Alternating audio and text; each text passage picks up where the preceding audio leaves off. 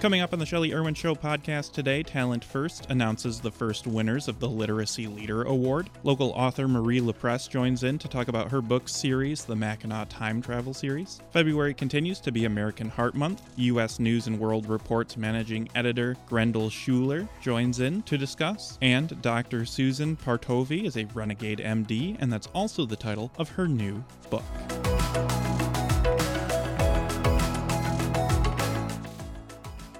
Is kind of cool. Talent First has announced the first winners of a Literacy Leader Award. Elementary schools demonstrating excellence in reading instruction. So, an important listen you have ahead. Let's talk to you, Talent First President Kevin Stotts, with the details. Good morning to you, Kevin. Good morning, Shelley. It's nice to be with you. Nice to be with you. You remember your elementary days? Yes, I did. I went to Hunter Elementary in um, Gibraltar, Michigan. So well, that answered that. Yeah.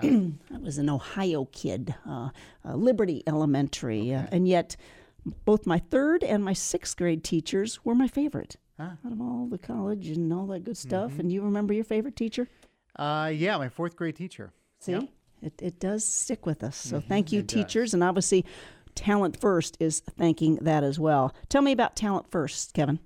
So, uh, for those of you who are not familiar, we're a coalition of business leaders in West Michigan working with education workforce leaders to improve the quality of talent uh, here in the region, now and in the future. So, we do a lot of programming, uh, partnerships with different organizations uh, in education and higher ed, workforce development. Uh, do some public policy advocacy work to kind of educate legislators on what they can do to improve the quality of our education and workforce systems. And uh, it's really exciting work. Well, uh, we talk about talent a lot. Of course, uh, uh, you are a data driven organization, so you know uh, how to provide practical, proven resources, strategies, and more. And you looks like you also know how to recognize uh, good excellence when you see it. So let's talk about the Literacy Leader Award, Kevin.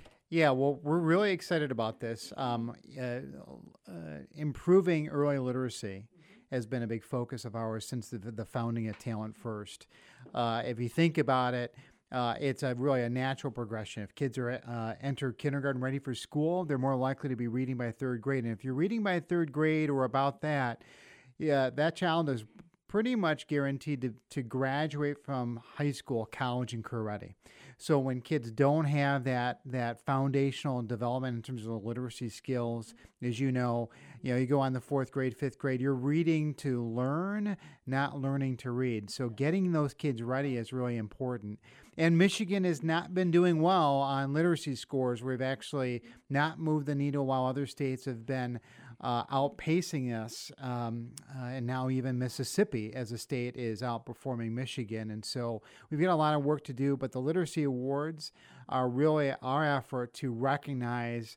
Uh, some schools that are really outperforming their peers and doing a lot of really good things. So we want to sort of highlight them as an example to other schools and how to approach uh, their, the practice of teaching kids learning to read. Nice. Well, next month, uh, very sh- uh, very short uh, to come, right around the corner, March National Reading Month, yeah. so very timely as well. So, what? Uh, well, first of all, uh, let's let's just talk about the winning schools, yeah. Uh, if you would. Yeah. So we have five schools in this this this first ever award program that we're doing. first is Riverview Elementary in Big Rapids. And then we have Washington Street Elementary and Otsego, uh, Meadow Ridge Elementary in Rockford, Dutton Elementary in Caledonia, and Lincoln Heights Elementary in Greenville. And uh, this is a Monday, so all of your winning schools have different what dates of ceremonies, including uh, well Riverview Elementary. Looks like today. Yeah, um, yeah, coming up uh, very soon next week is when we award the first set of schools. Uh, the feedback has been terrific. So we went through a process where we looked at um, the the each of these schools M-STEP scores uh, compared to their peers across the across West Michigan, and these schools outperformed in terms of their early literacy scores on the third grade M-STEP assessment, and outperformed their peers based on um, uh, similar students with similar social economic background. So we know poverty is a big um, driver or influencer on academic performance, but it's not the only thing. And so, what these schools are doing is really beating the odds and outperforming all their peers. And so, we went through a process looking at after we highlighted these schools, these are potential schools among 12 that we saw. Uh, we then did interviews to look at, right, what are you doing in these schools that are so different? And so we had uh, six different measures uh, to assess. And so these schools are doing any number of these different six and sometimes in a different combination. Let's look uh, even uh, uh, deeper. Looks like uh, many had on well, the appointment of dedicated literacy coaches in each building, yes? Yeah, yeah. So um, when you get past the literacy scores, or what are they doing? So um, some of those things that they're doing is one, having dedicated literacy coaches. Um, certainly, the state has put a lot of resources, uh, made a lot of resources available to literacy coaches. But what makes these schools unique and other schools that are really doing well is they have these these literacy coaches dedicated to each individual school and classroom, and so it's a more focused effort. Another thing is using formative assessments to sort of track a student's progress uh, uh, or a group of students' progress over the course of the year. So not just measuring them at the end, but how do you measure them and assess them at the beginning of the year, and how do you track their progress and really adjust their uh, their support so that they are getting everything that they need over the course of the year so they can make some big gains. Kevin Stotts with us, president of Talent First. Their tagline, your tagline, Vision, Insight, Solution. And again, talking about the first winners of the Literacy Leader Award, uh, recognizing elementary schools demonstrating excellence in reading instruction. Development of detailed school improvement plans was also uh, key here. Yes. So one of the things we did over the summer was um, hmm. uh, talk to a lot of different school districts and looking at their um, improvement plans. Every school district, every school has to have an improvement plan. How are you going to go from you know where you are today to, to getting better? The, each of these different schools had a very focused, detailed explanation of how they were going to increase their literacy score. So that really kind of stood out because when you have a good plan, when you're using data, when you have the necessary supports of the leaders, the, the literacy coaches, the right curriculum, and other resources that the teachers need to succeed, that's when you get the big outcomes. And um, for us, it's been super exciting to contact these schools. Lisa Hungerford from my team reached out to these schools and talked to them about what they were doing, and then said, "We're gonna, uh, we want to recognize you." And so next week kicks off um, the celebration. we are honoring three different schools. A lot of these schools are doing assemblies. We're to take a check from each of these schools. Is to get a check for a thousand dollars. Taking balloons, cookies for the kids, donated by Meijer. Um, so we're really quite excited about the enthusiasm uh, from this program. Will this be a continued program? Will we be talking next year about the second annual winners? Well, I think so. We've just been really in, uh, surprised at the enthusiasm and I think the success. I think it's always important to highlight um, good practice and the great effort of educators trying to improve scores, be it in math, reading, science. So, yeah, I think we're going to be doing this again for the years to come. And obviously, if one is listening and says, I want to do what they're doing, uh, is, is that part of this, uh, being a role model and perhaps uh, making a call to uh, Dutton Elementary and say, uh, saying, how do, how, do, how do I follow in your footsteps? Absolutely, and that's that's been the focus and the intent of this is to highlight, celebrate these schools in terms of what they're doing, how they're doing it, and the results they're getting. Um, uh, most districts have a big effort and focus on on literacy. Certainly, it's an effort we're working with. Uh, K through 12 leaders across West Michigan to say, how do we have a regional focus? These schools become a great example to the next group that we hope to award next year. Great. Talent First in good hands thanks to your leadership, Kevin Stotts. How do we find out more information? Well, you can go to our website, talentfirst.net, and you can find more information uh, on our webpage about this program and the other resources uh, that uh, parents, districts can sort of look at and utilize to, to drive performance improvement within their schools because we all need every kid to be reading to, uh, to learn uh, if we're going to have the talent that we know our employers need, but also that's really going to help our community thrive. So when we get kids kind of left behind, um, it hurts all of us. takes a village. Thanks to you, Kevin, and yours. Congratulations to the recipients, and uh, carry on. Thank you.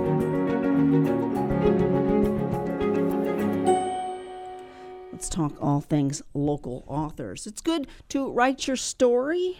My next guest has been quite busy. She has Civil War series. She has a Civil War novel set in the 1920s South Dakota, a one standalone retelling of Pride and Prejudice. But let's put our focus on The Key to Mackinac, these Mackinac time travel series. These written by you, Marie LaPres. Good that you are here. Good morning. Yes, thank you so much for having me. Yeah, it's important. A local show needs to, to brag on their local authors, and uh, you search certainly uh, uh, uh have uh, overachieved in that venue. Who's Marie LaPres? So I am by trade. I am a middle school teacher over at St. Paul the Apostle School, and I teach social studies and I teach theology. So it's really cool to be able to teach in a different way. Like one of my taglines is uh, educating through fiction because I think that fiction and stories is a main way of how we learn as humans. And so I try to tap into that with my novels as well. So not just entertaining with a story, but also teaching what life was like in the past. Yes. Well, thank you for teaching middle students. Uh, that's a, uh, a good challenge, correct? Yes, and I've got great kids, so shout out to them. I bet they'll always remember Ms. LaPres for their teacher. All right, let's get right into your tagline travel through time with a good book. We do want to spend uh, most of our conversation on Mackinac, but we'll give your website as well. When did you begin to, well, put the focus on Mackinac?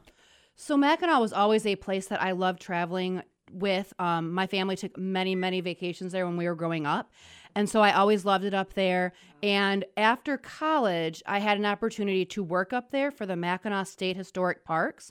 And so I jumped all over that. So I was able to work up there for two years, met some great friends, and had some really great experiences, but also got to really learn a lot about that area and so when we would work there, one of my main jobs was as a historic interpreter at Colonial Michilimackinac. So I actually got to dress up in the outfit. I got to cook over the stove. I got to I, I hand sewed a dress when I was up there. So a lot of cool things.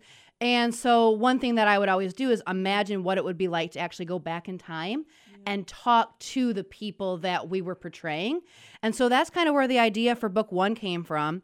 And so from there just grew um, a lot of my readers wanted more after book one. So I just kept going and kind of developed the idea for a whole series covering each of the four state historic parks up there. So we started at Colonial Michilimackinac in the uh, 1776. Then we go to Mackinac Island in 1814, which is in the middle of the War of 1812, which did touch the island.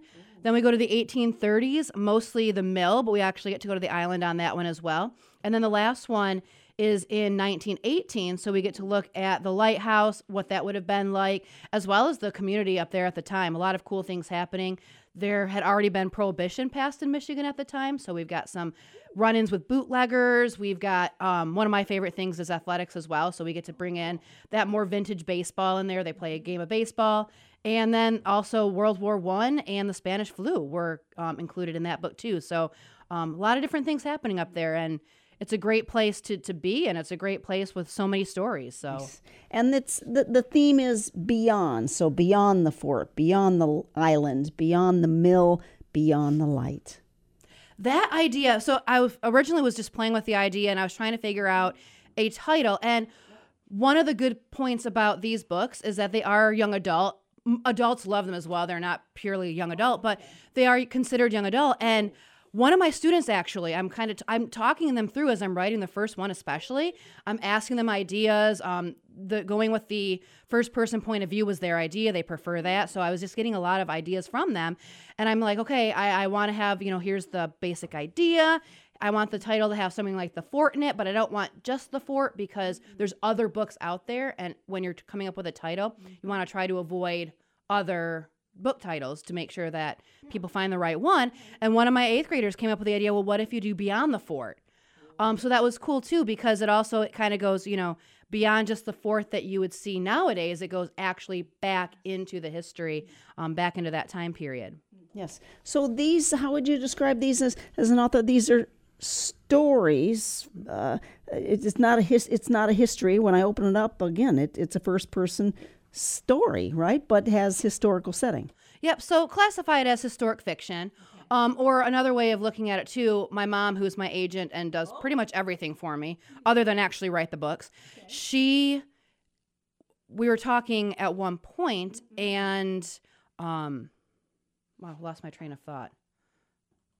So we were talking, and it's kind of like um, another way to describe it is actual realistic fiction, but just taking place in a historic setting. And especially the time travel ones, each of them start in modern times. So you get that modern peek of what life is like in Mackinaw City, which I'm able to kind of put in some of the more local tricks and uh, secrets in there because I was able to live up there for a while. But then again, taking you back into the historical section. And I've actually had quite a few schools um, purchase the books and they'll use them as read alongs and some Michigan history and you know that actually started an idea of one of my next big projects coming up after i finish my current work in progress um, kind of jumping up and looking at all of michigan history with time travel um, for those teachers to use who need some more michigan history uh, things to bring it alive yet you're still teaching oh yeah Yep. Multitasker Marie LaPres with us, Travel Through Time with a Good Book. Her tagline, of course, talking about her, her series, Mackinac Time Travel Series, The Key to Mackinac, of course, the Beyond the Fort, Beyond the Island, Beyond the Mill, Beyond the Light. Why in black and white for your cover? Again, played around with that a couple times, a couple different ideas. These pictures were actually all taken by my mom. Again, she does just about everything but write. And so again, just asking my students, you know, what would you kind of what would make you pick it up first? And so um, they liked the black and white for the first one. So we just kind of kept that consistent throughout that whole series. On my other book series, all my other books actually have color covers. But yeah, this is the one that just kind of worked not just for you know the young adult piece, but also just the the mystery aspect and suspense aspect. Yes, and other books. Uh, I mean, the Civil War series. You have four. The Turner Daughters. Yeah, so that one, the first book in that series, The War Shall Rise Against Me, was actually my first book. I got the idea of that one on a family vacation to Gettysburg, Pennsylvania. And it was there that I heard the story of Jenny Wade. And so I heard her story. She's very well known um, in that Gettysburg area. But I heard her story and I wanted to know more about her. So I was looking for fiction books because that's how I learn is by reading and by reading fiction. And so there just wasn't that much out there. So this was probably 12 years ago now and I was still in college and I'm like, you know what? I'm going to write the book. And then it took me about, you know, 10 years to actually get that done through finishing college, student teaching, first couple years of, of actually teaching. So finally got that one published. And then from there, again, just looking at it and looking how I can expand it. So that series really focuses on Civil War through the eyes of the civilians mm. in four different cities Gettysburg, Pennsylvania, Fredericksburg, Virginia, Vicksburg, Mississippi, and Petersburg, Virginia. And then they're all standalone books. People always ask, well, it's a series. Do you have to read them in order? And for that series, you actually do not have to read them in order. They all cover the four years of the war, but then they're linked by the fictional Turner family. So you can read them. They are linked and they do reference the other characters in the other books. The uh, Beyond the Light and Mill and, and obviously Island and Fort are standalones. These are not more standalones. Oh. No, you want to read these okay. in the order Fort, Island, Mill, Light. I have had people who have said, you know, oh, I love the Mill. I just want to get this one. And I'm like, you absolutely can do that. I'm not going to tell you you can't. Usually they go back and get the other ones, but um, I'm able to kind of catch you up a little bit so that you have an idea of what's going on. But it is best to read these in order to kind of get the overall look because in book one, we're introduced to not only the main characters, but we're also introduced to the main villain. And then you want to make sure that you've got that, you know, background on that villain to understand the last books because it does kind of culminate um, all in the last book there. Wonderful. Of course, there's that standalone retelling of Pride and Prejudice, yes? Yes, the book that my mom never wanted me to write, but now she loves. So I've always liked Pride and Prejudice, one of my absolute favorite stories. And then I've always wanted to try to think of a way to kind of tell my own version of it. And again, the idea for the setting comes from yet another family vacation when we went out to South Dakota, the Black Hills, Spearfish. Love it out there, absolutely beautiful. And so that book was primarily written in March, April, and May of 2020. So I reference it as my COVID book because what else are we going to do? I got to do a lot of hiking, got to do nice. a lot of things like that, but, um, you know, a little bit of teaching as well. But just needed something else to do to keep my mind on things and keep my mind focused. So that's book as a result. Finally was able to put it all together and it's it's fun how it turned out. So it went through a lot of edits and went through a lot of different things, but I really do like how it turned out. That's a fun one. And yeah. Thanks for the honesty on that and the passion. Obviously, you bringing uh, the history of Michigan and more to us. Marie LaPres, how do we find out more about these books and you? So you can find me on Amazon, uh, Marie LaPres. You can find me. I've got a website. If you just Google Marie LaPres, it's going to be one of the first things that pops up. So I've got that, and I also do a lot of traveling throughout spring, summer, and fall to different um, arts and crafts festivals and Civil War reenactments. So you can also follow me on Facebook, Instagram. I also have a YouTube channel where I do talk more about Michigan history. So you can check that out on author Marie LaPres. I've got videos every other week about that. So yeah, those different places you can find me. And I love hearing from people. So you can also email me at marielepre84 at gmail also. I imagine you are favorite teacher too many. So keep up your good work. Marie LaPres, that's L A P R E S. Continued good work to you. Your tagline, travel through time with a good book. Thank, thank you very much. Thank you so much as well.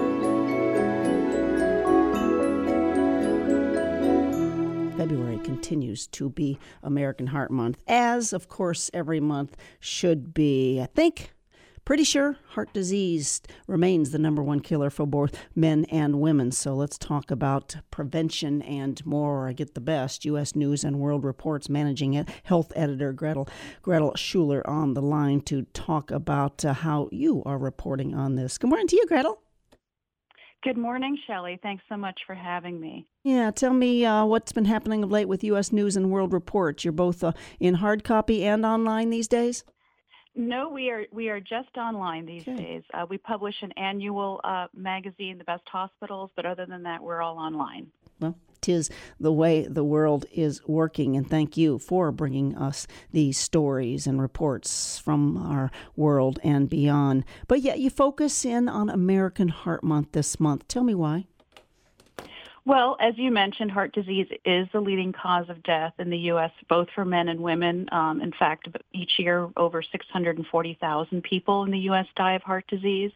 Um, one of the things that we do here at U.S. News is rank diets. And one of the categories we rank are the heart healthiest diets because science has shown that changing your diet um, and improving your diet can actually make a difference when it comes to heart disease risk factors.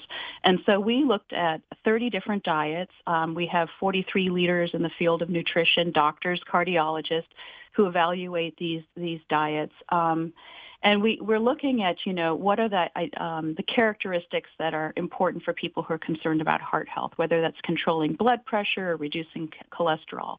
So they look at diets. The diets that fare well are diets that follow um, that focus on vegetables, so they're plant forward, so vegetables, fruits, whole grains, lean poultry, um, fish, which are high in um, heart-friendly omega-3 fatty acids. And these diets also limit red meat and processed foods that are high in sugar, salt, as well as the unhealthy fats. These are saturated fats because they do increase uh, the risk of, di- of heart disease.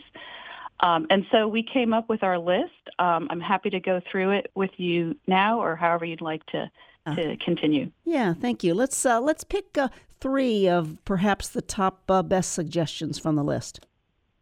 Sure. So, um, number one um, of most heart healthy diets is our Mediterranean diet. Now, this is a plant based diet, like all our heart healthy diets. Um, the tenets of the Mediterranean diet are an emphasis on whole, unprocessed foods. So it's before vegetables, fruits, beans, whole grains, some healthy fats like nuts and olive oil are basically the foundation of each meal. And then two times a week at least, you know, eat some seafood.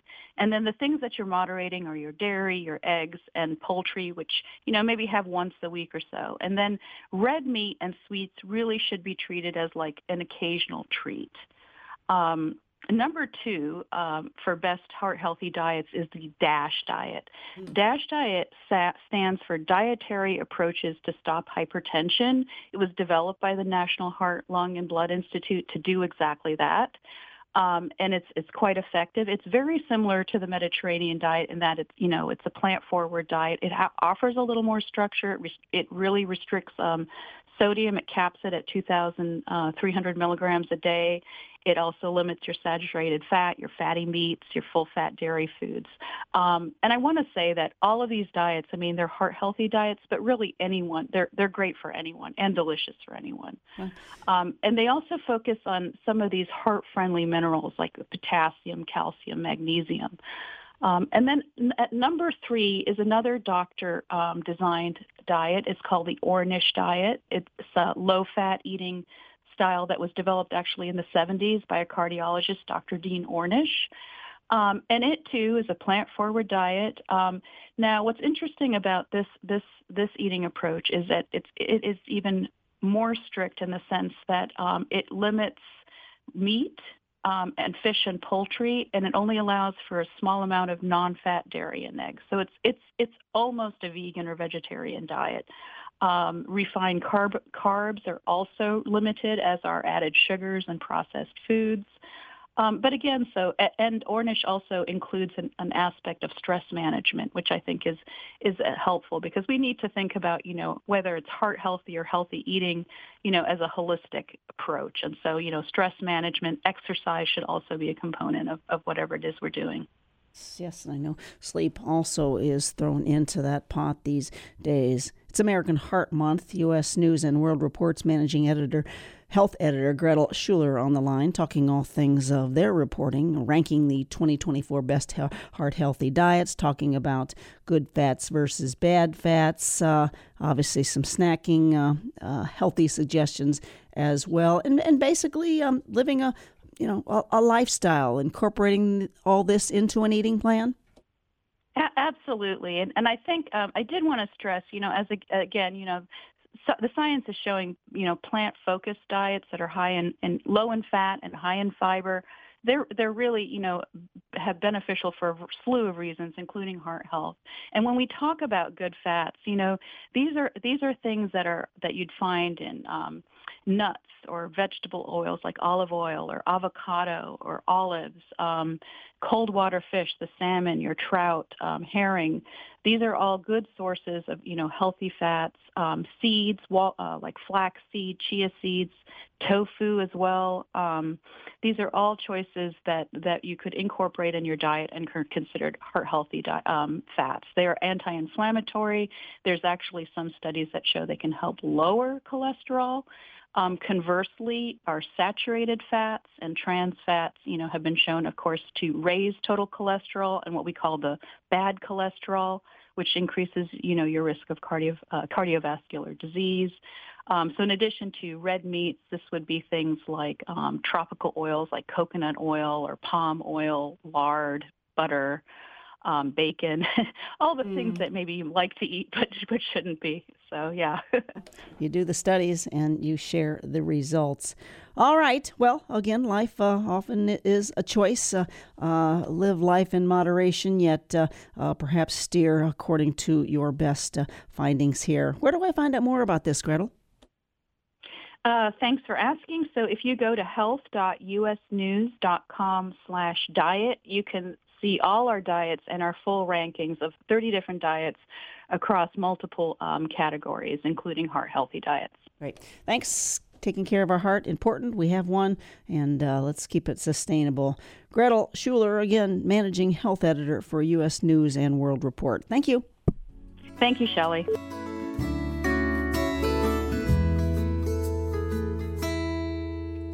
Well, you're going to meet the real life hero behind Renegade MD. It's a book, a doctor's stories from the streets, chronicling my next guest's remarkable journey as a street doctor, dedicating her life to providing medical care to the impoverished and homeless individual, particularly on LA's Skid Row. Dr.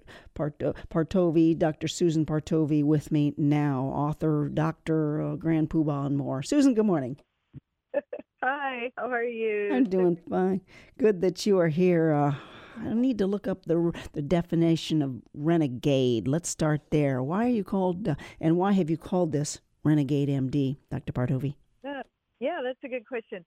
So um, I actually looked up the definition of renegade, and it it, it, it wasn't very uh, uplifting. So I Mm. decided to have my own definition, and it's it's not really about breaking rules per se. It's more about going that extra mile and doing whatever it takes, um, and and going beyond what you know what's the typical uh you know of, of what you think you know you're supposed to do and and you know and and you're not saying that's not my job basically. So so that's really my definition of of what a renegade is. And it's it's about the original uh, name of the book was called a good doctor and so it's really about being a good doctor or being a, a good whatever a good teacher a good you know whatever service you provide um, or just being a good person. And so um, you know it, it it's it's about being compassionate uh, towards people that we tend to not be so compassionate towards and and uh, and wanting to make a difference in their lives and caring about them and uh, uh, and and not judging them. And that's the secret sauce right there is just accepting them for who they're at um, and know that you know they're suffering. And so whatever we can do to decrease some of that suffering and keep them alive uh, that's that's that's the goal When did you know you wanted to be, in general, a doctor? uh, well I was just talking to, to a friend of mine about that so um, like in grade school Nice.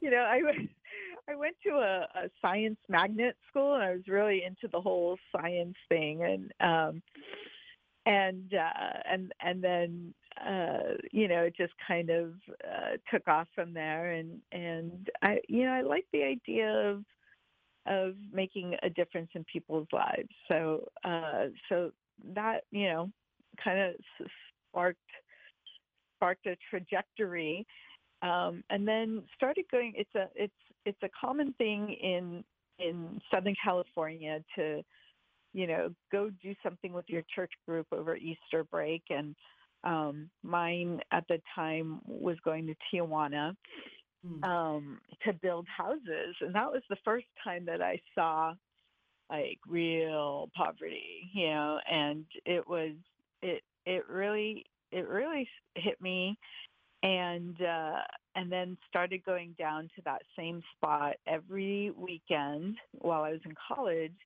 um, doing medical care.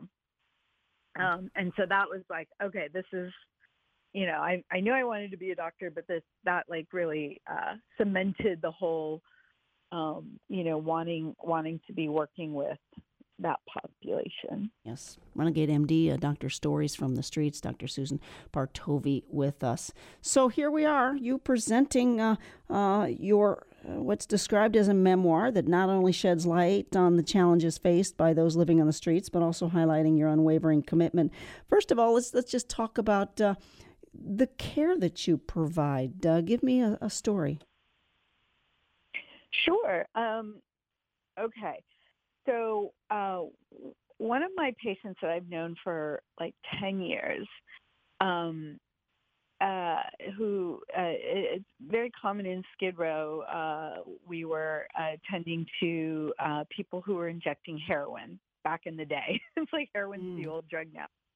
Um, and so I was originally hired to do wound care because of the injection use, right? And um, and so it it it became uh, an almost like an engagement tool, so to speak. So where I got to know people really well as I'm like cleaning up their wounds and are you know doing uh, you know spending time Sure. on them.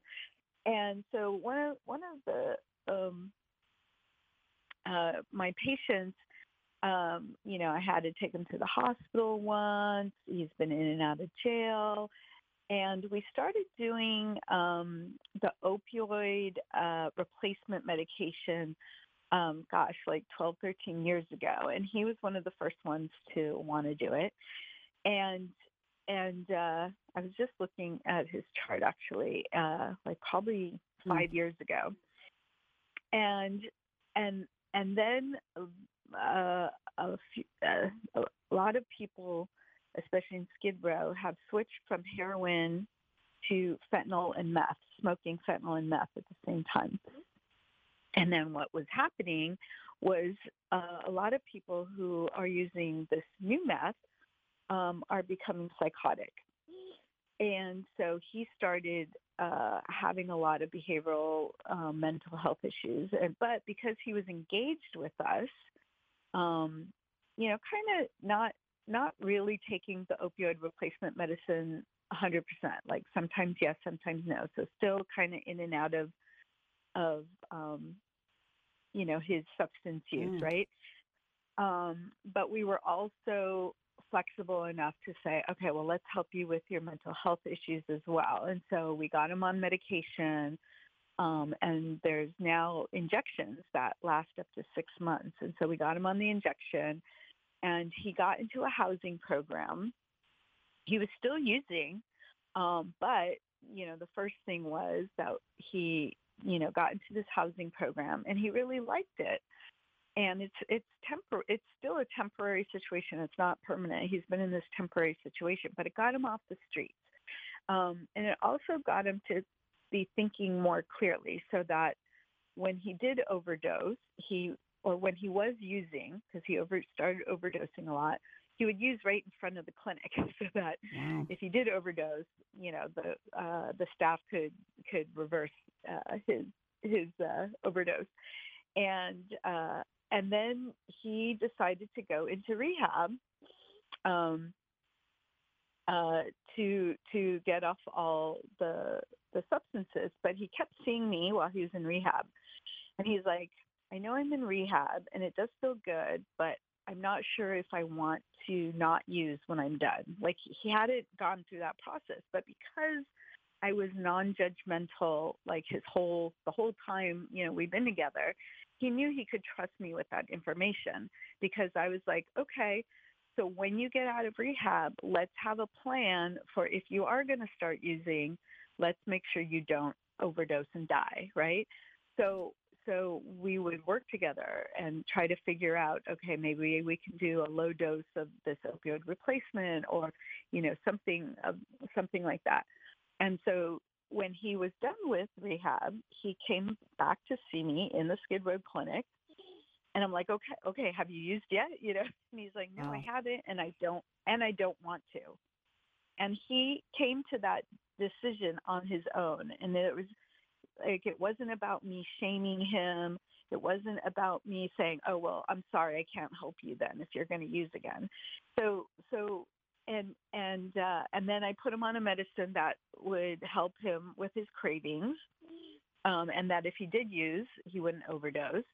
And I just saw him a few weeks ago, and he's like, "Hey, Dr. P, I still, you know, haven't used, and it's been nine months, you know." And he's in his housing situation, and he still, you know, gets his mental health medication, and he still's getting the shot that keeps him from the cravings, and you know, so, so it, it's, um, you know and i, I it, it it's all about like going that extra mile really caring about the person having the compassion for whatever trauma they've had in their past but i really think the secret sauce is just is treating them like you would want to be treated accepting them for where they're at and not judging them. And so um and that you know that's that's part about being a good primary care doctor mm. right is you want your patient to come back to you you know? Yes. And so if you're if you're if you're shaking your finger at them and saying, you know, dude, you know, drugs are bad, you know, they're not going to come back to you because they they feel less than. And so if you're showing them that you care about them no matter where they're at, no matter you know where they are in their in their journey of struggles, um, they'll keep coming back sure. and still have and so every time they come back you have that opportunity to to get them a little bit closer to um you know to to to living their life's purpose and being happy and thriving and that's really um you know and that's that's that's why I do what I do, right? you bet. That's why we read about what you do. Renegade MD, of course, talking with that renegade, Dr. Susan Partovi in summary, you've you've mentioned this. What's what's your what is your message to us? Well, there's a lot of there's multiple overarching themes, but I think one of the main ones is basically what I was saying is is really the the whole point of telling stories about patients is not to feel sorry for them, but it's to see their humanity and through my eyes. Like, you know, you can just whiz by um, someone. You know, I talk about you know the Santa Monica boardwalk and and going by someone who's always there on my on my rollerblades. You know, or you can you can just you know kind of see them as an eyesore, or you can see, huh, that's a human being. That can, that person could be my brother. That person could be my sister.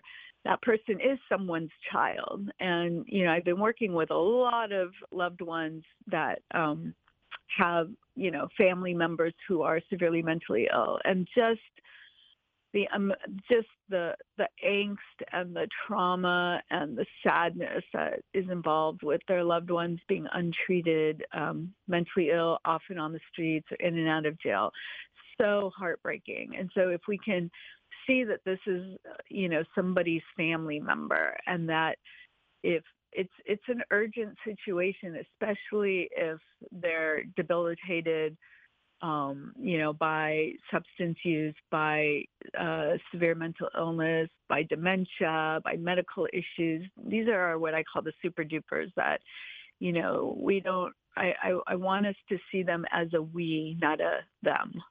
Thank you for that. How do we find out more information about your book? So I do have a, a web page. It's called therenegademd.com and you can order the book on Amazon, and the Audible should be coming out soon. All right, keep up the good work. Uh, patients are waiting for you on this day. Thank you for you and your work. Of course, Renegade MD, Dr. Susan Partovi. Take care. Ah, thanks so much.